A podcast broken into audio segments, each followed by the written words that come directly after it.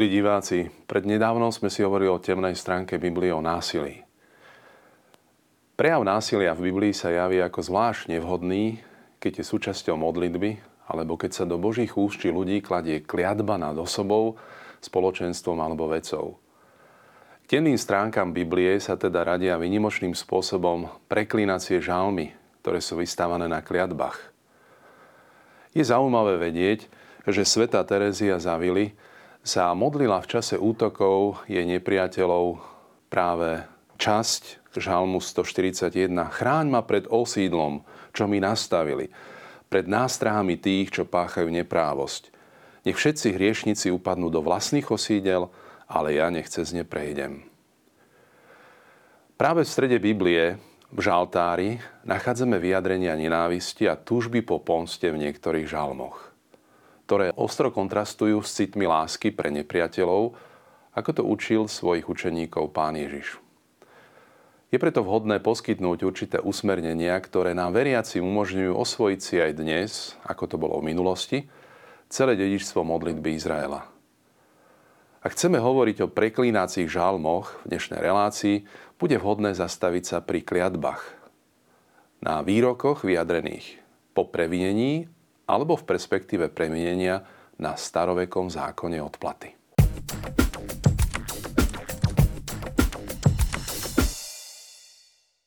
Písme od začiatku zvláštnym spôsobom súvisí pojem požehnania s myšlienkou života. Ako to vidíme už v knihe Genesis. Požehnanie je udelené živým bytostiam pri ich stvorení, živým tvorom aj ľuďom. Požehnanie je darom, hoci znie v rozkazovacom spôsobe. Spočíva v rídzej schopnosti živých bytostí odovzdávať a šíriť život. Celý svet zostáva v režime požehnania aj napriek tvrdej skúsenosti s bolesťou a smrťou na začiatku stvorenia. Takýto pozitívny postoj k svetu nezrušil ani hriech prvých ľudí, ktorý podľa príbehu v Genesis 3 vniesol do sveta silu kliatby. Prvou kliatbou, ktorá zaznieva v písme, je kliatba hada. Pretože si to urobil si prekliaty, po hebrejsky arúr, medzi všetkým dobytkom a medzi všetkou polnou zverou. Na bruchu sa budeš plaziť a prach zem hltať po celý svoj život. Kliatba je tu akoby dôsledkom konania tohto tajomného tvora, ktorý človeka privedie k zlému rozhodnutiu.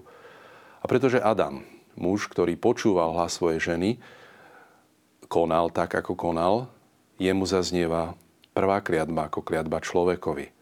Pretože si počúval hlas svojej ženy a jedol si zo stromu, o ktorom som ti prikázal, je tu teda jasný dôvod kliatby. Prekliata je zem pre teba, s námahou sa s nej bude živiť po všetky dni svojho života. A teda je tu dôsledok tohto nešťastného stavu, ktorý nastáva zlým rozhodnutím človeka.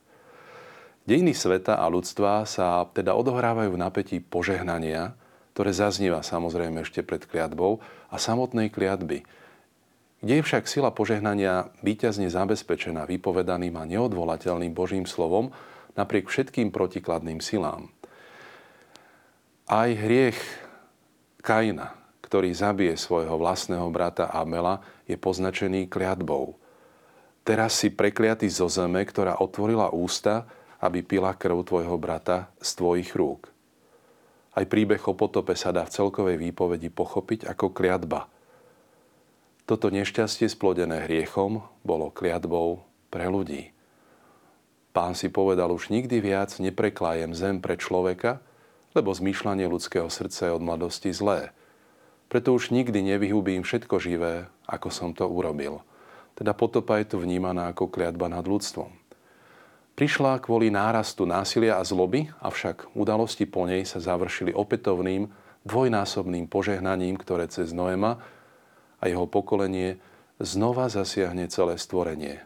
Slová plotte a množte sa a naplňte zem sú týmto slovom požehnania, ktoré premáha kliatbu. Po požehnaní Noémovej rodiny po potope však nastane tiež nešťastie v tejto očistenej rodine. Je to hriech Chama – ktorý sa vysmieva z opitého náhého otca, počom zaznieva z úst Noema kliatba svojho syna. A sú to slova, prekliatý Kanán bude poníženým sluhom svojich bratov. Najmladší syn Cham sa vysmieval z nahoty Noema, omámeného prvým vínom. Opovrhujúci výsmech vystriedala prvá kliatba človeka v Biblii. Paradoxom je, že sú to vôbec prvé slová dovtedy mlčiaceho Noema. Keď Noé prehovorí zlorečí, však nie samotného syna Chama, ale jeho štvrtého syna Kanána. Prekliatý Kanán, budeš poníženým sluhom svojich bratov. Kliatba tu teda zasahuje potomka za hriech otca. Teda nie všetkých synov, ale Kanána, pravca hriešného národa, ktorý pestoval v Kanáne pred príchodom Izraela nahotu v kultovej prostitúcii. Príbeh o kliatbe vysvetľuje príčiny osudu krajiny Kanán a dáva do pozornosti prikázanie cti otca svojho i matku svoju. No a ako prvý človek v Biblii zlorečí, preklína svojho syna kvôli neúcte k nemu, keď bol v stave bezvládnosti. Kliatbu, ktorú vyriekol Noé v duchu kliadob z vrchu Hebal, prekliatý, kto neúctí svojho otca alebo matku, počúvame teda v zápäti po potope. Zlorečenie je v písme vyslovované nad každým, kto neposlúchol slova pánovej zmluvy a kto v srdci odstúpil od pána a dúfa len v človeka. Dokonca proroctvo proroka Abdiáša, malého proroka, je jednou dlhou kliatbou nad Edomom – Najviac kliadieb sa nachádza v Deuteronómiu v kapitolách 27-28 a v knihe Levitikus v kapitole 26. Staroveku boli požehnania a kliadby vyslovované na konci každej dohody. Podľa správania partnerov zmluvy, napríklad vazalských kráľov s veľkými kráľmi, ich buď postretlo dobro, alebo zlo. Podobným spôsobom aj ľud na konci knihy Deuteronómium prezentuje dlhý zoznam kliadieb. Tak ako v Deuteronomium 5 zaznel dekalóg, súbor zákazov a príkazov, na konci celku Deuteronómia kapitolách 27 a 28 zaznieva najskôr 10 kliadieb, ktoré sa témou silno viažu práve na prikázania. A zdá sa, že tento zoznam kliadieb predchádzal ešte text desatora. Teda na poslušnosti zákonu sa rozhoduje, či človek prežije alebo zomrie. Kliatby v písme sú však častejšie využívané ako hrozby, než ako prostriedky vysvetľovania nešťastných udalostí. Dokonca aj keď kliatby vysvetľujú príčinu nešťastných udalostí, zriedka kedy sú to iba prostriedky racionalizácie. Opisujú sa nimi dôsledky hriechu. Napríklad v Izajašovi 24 čítame, preto kliatba zožiera zem a pikajú za hriech tí, čo na nej bývajú. V rozprávaniach Pentateuchu je prítomný etnický, národnostný zámer kliatby. Kliatby sú často zamerané voči jednotlivcom, ktorí predstavujú kmene alebo národy.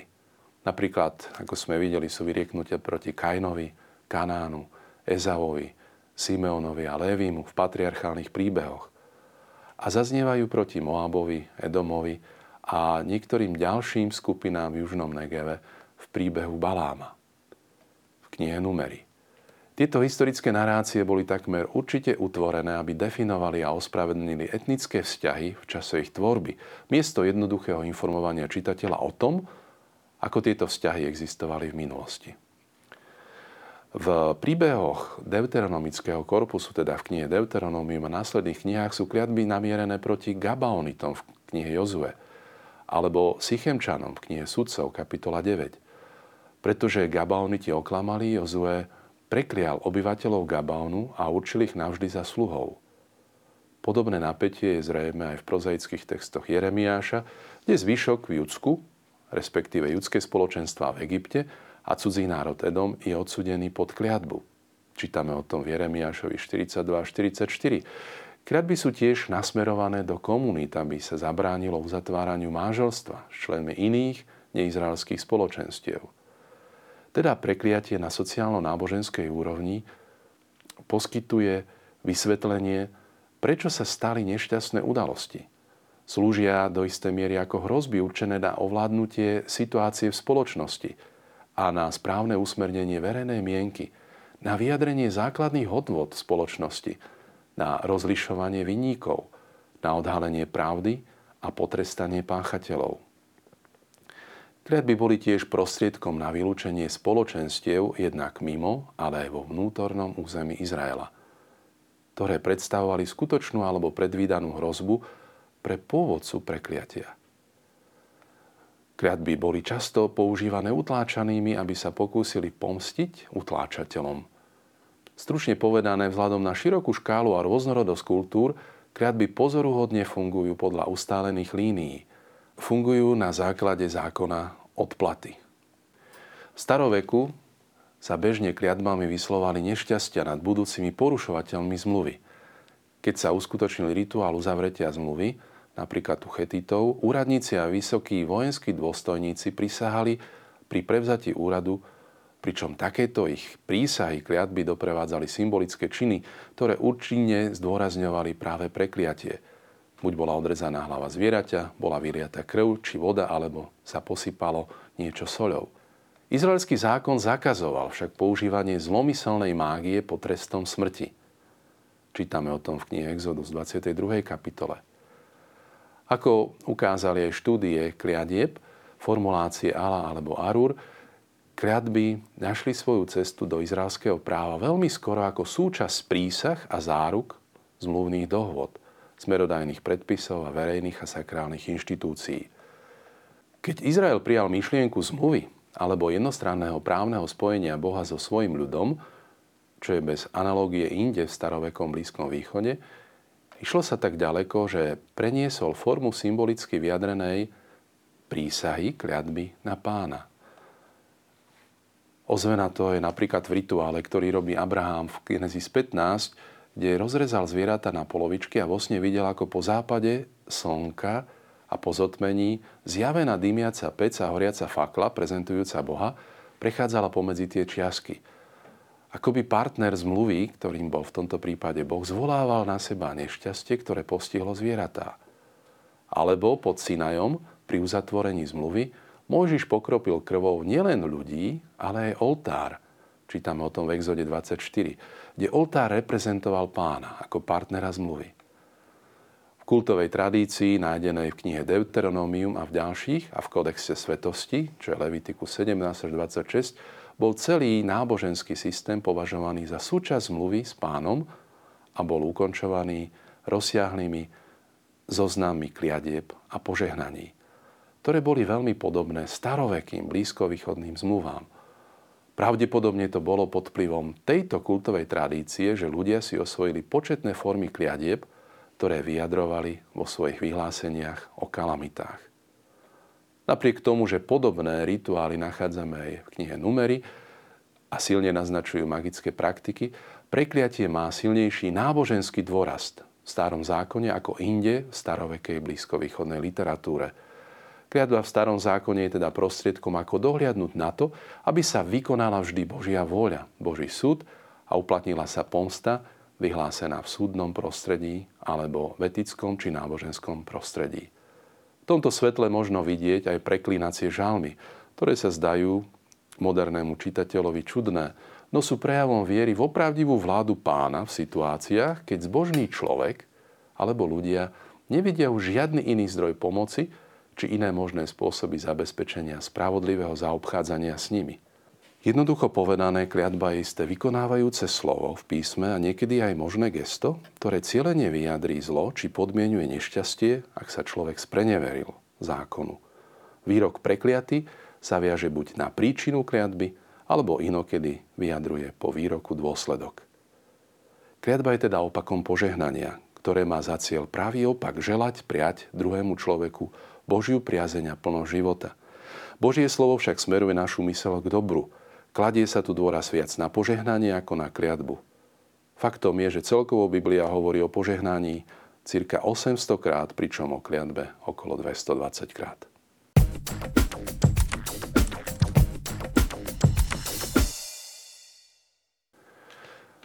Tom, čo sme si priblížili kliatbu, by sme sa teraz zastavili v krátkosti nad preklínacími žalbami. Asi veľmi známy je motív zo žalmu 137, ktorý nenájdeme v breviároch a ktorý nezaznieva v liturgii. Nezabudni, pane, synom Edomu, deň Jeruzalema, keď volali, zbúrajte ho, zbúrajte až po sami základy. Babylonská dcera, ty ničiteľka, blahoslavený, kto ti odplatí zlo, čo si nám spôsobila. Blahoslavený, kto chytí tvoje deti a hodí o skalu.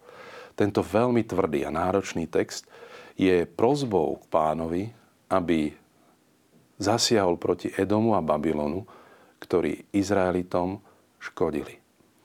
Babylončania, ktorí zničili Jeruzalem, boli podporovaní Edomčanmi a preto sa v tomto žálme prosí o to, aby Boh odplatil týmto nepriateľom. Blahoslavený, kto chytí tvoje deti a hodí o skalu, je veľmi silný text, tvrdý text, ktorý chce naznačiť ukončenie života tých, ktorí škodia iným. Jeden z veľmi náročných žalmov, ktorým je žalm 58, kde spravodlivý prosí o ochranu pred bezbožnými, tak práve v tomto žalme nájdeme veľmi silný text vo verši 7 v strede celého žalmu. Bože, vylám im zuby v ústach, čeluste levou rozdrv pane. Nech sa rozplynú z voda, čo steká, nech vyschnú ako zdeptaná tráva, nech sa pomínú ako slímak, čo sa vleň rozteká. Teda, v týchto slovách ktoré tak ťažko znejú našim citlivým ušiam, treba brať do úvahy v prvom rade základný spôsob, ako sú vyjadrené tieto prosby, teda literárny žáner, literárny druh. Sú to zväčša žalospevy jednotlivca, ktorý sa obracia naliehavo na pána a používa spôsoby vyjadrenia, ktoré sa nemajú brať doslova modlitbách, prozby a žalospevoch, ktoré prednáša prenasledovaný človek, sa často objavuje motív zlorečenia, vyjadrený ako zanietené volanie k Bohu, aby on uskutočnil spásu odstránení nepriateľov. V niektorých žalmoch sa táto dimenzia volania po pomste stáva veľmi naliehavou alebo prevažujúcou. V žalme 58, 86, 109 pokiaľ sú žalmistom uvádzané formulácie jazykovo umiernené, napríklad nech sú zvrátení, zavrátení a nech sa hambia tí, čo mi chcú zle, do modlitby sa začlenujú ľahšie. No problematickými a neúnosnými sa stávajú brutálne obrazy. Vo svojom milosrdenstve znič mojich nepriateľov. Alebo blahoslavený, kto chytí tvoje deti a hodí ho skalu. V súvislosti s tým si rozoberieme tri aspekty v prvom rade treba mať na mysli subjekt, ktorý sa modlí. Je ním trpiaci človek. Literárny žáner žalospevu používa prehnané a vyostrené výrazy, či už pri opise utrpenia, ktoré je vždy krajné. Prebodli mi ruky a nohy, môžem si spočítať všetky svoje kosti, zaznieva v žalme 22. Viac než mám vlasov na hlave je tých, čo ma bez príčiny nenávidia, znie v žalme 69 alebo pri požadovaní nápravy, ktorá, ako sa žiada, má byť okamžitá a definitívna. Dôvodom je skutočnosť, že táto modlitba vyjadruje prežívané pocity človeka, nachádzajúceho sa v dramatickej situácii. Jeho pocity teda nemôžu byť poznačené pokojnosťou a jeho slová pripomínajú skôr hlasný nárek. V každom prípade použité obrazy treba chápať ako metafory – Vylámať zuby hriešnikom znamená ukončiť klamstvá chamtivosť násilníkov. Hodiť deti o skalu znamená zničiť zubnú moc, ktorá ničí život bez možnosti jej obnovy v budúcnosti. Okrem toho, kto sa modlí žaltár, používa slova zapísané niekým druhým a za iných okolností. Preto ich vždy musí pretvoriť, aby ich mohol aplikovať na to, čo sám prežíva. Takáto aktualizácia sa skôr vydarí, ak príjme modlitbu žalospevu nielen ako vyjadrenie svojej osobnej situácie, ale ako bolesný hlas obetí celých dejín, ako volanie mučeníkov, ktorí žiadajú Boha, aby násilná šelma navždy zmizla, ako čítame v knihe Zjavenia kapitole 6. Druhým bodom, ktorý je vhodný uvedomiť si, je, o čo modliaci prosí. Mohli by sme parafrázovať slova očenáša na žalm, že prosí o to, aby ho Boh zbavil zlého. V modlitbe zlorečenia sa nevykonáva žiaden magický úkon, ktorý by mal priamy účinok na nepriateľov. Modliaci však zveruje Bohu úlohu uskutočniť spravodlivosť, ktorú nikto na zemi nedokáže zabezpečiť. Tomto je prítomné zrieknutie sa osobnej pomsty. V liste Rimanom sa hovorí, nepomstite sa sami, milovaní, ale ponechajte miesto hnevu. Viete napísané, mne patrí pomsta, ja sa odplatím, hovorí pán. A navyše sa tým vyjadruje dôvera v pánovo konanie, ktoré je primerané vážnosti situácie a plne v súlade so samotnou Božou prírodzenosťou. Výrazy používané človekom, ktorý sa modlí, sa javia, ako by určovali Bohu spôsob konania Avšak ak sú chápané správne, hovoria iba o túžbe, aby bolo zničené zlo a aby mali pokorný prístup k životu. A požaduje sa, aby sa tak stalo v priebehu dejín, ako to bolo so zjavením pána. Tretím aspektom je, kto sú nepriatelia modliaceho.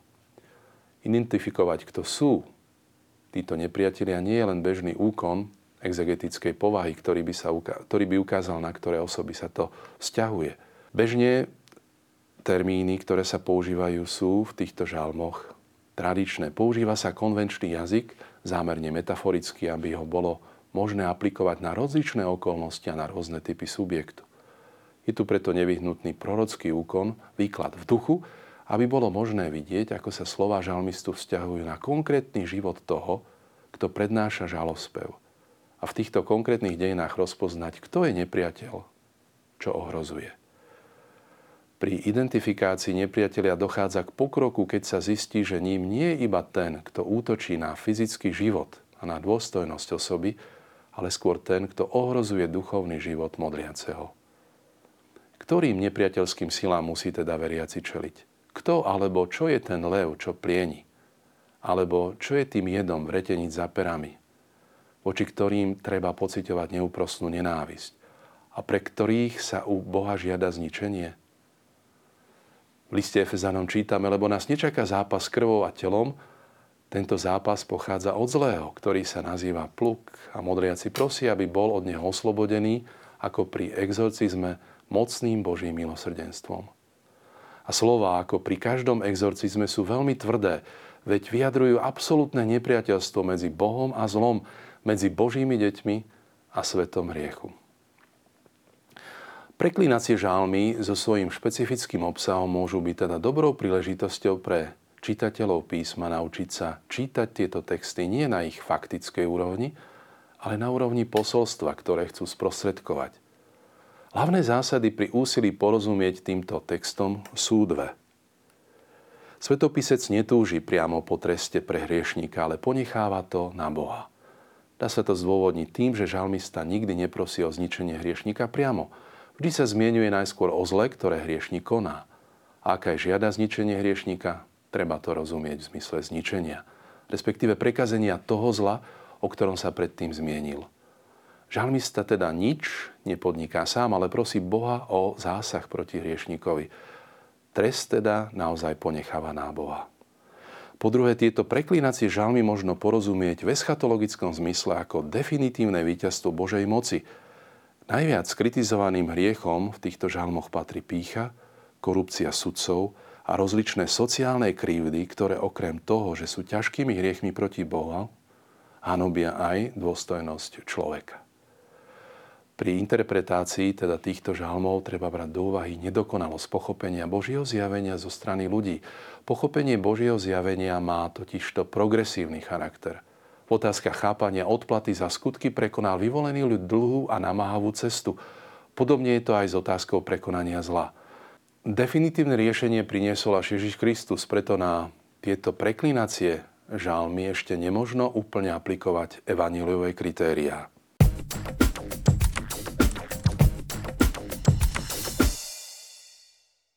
Je zaujímavé, že aj v Novom zákone nájdeme kliatbovú prax. Najstarším textom sú kliatby v liste Galatianom. Keby sme vám hlásali my alebo aj aniel z neba iné evanelium, ako sme vám hlásali, nech je prekliaty. Pavol akoby oddialuje toho, kto by takýmto spôsobom jeho evanelium zahmlieval. Vypadá a oddialuje sa od spoločenstva takýto človek. A kliatba, ktorá sa vzťahuje na Krista, zaznieva v Galatianom 3.13. Prekliatý je každý, kto vysí na dreve.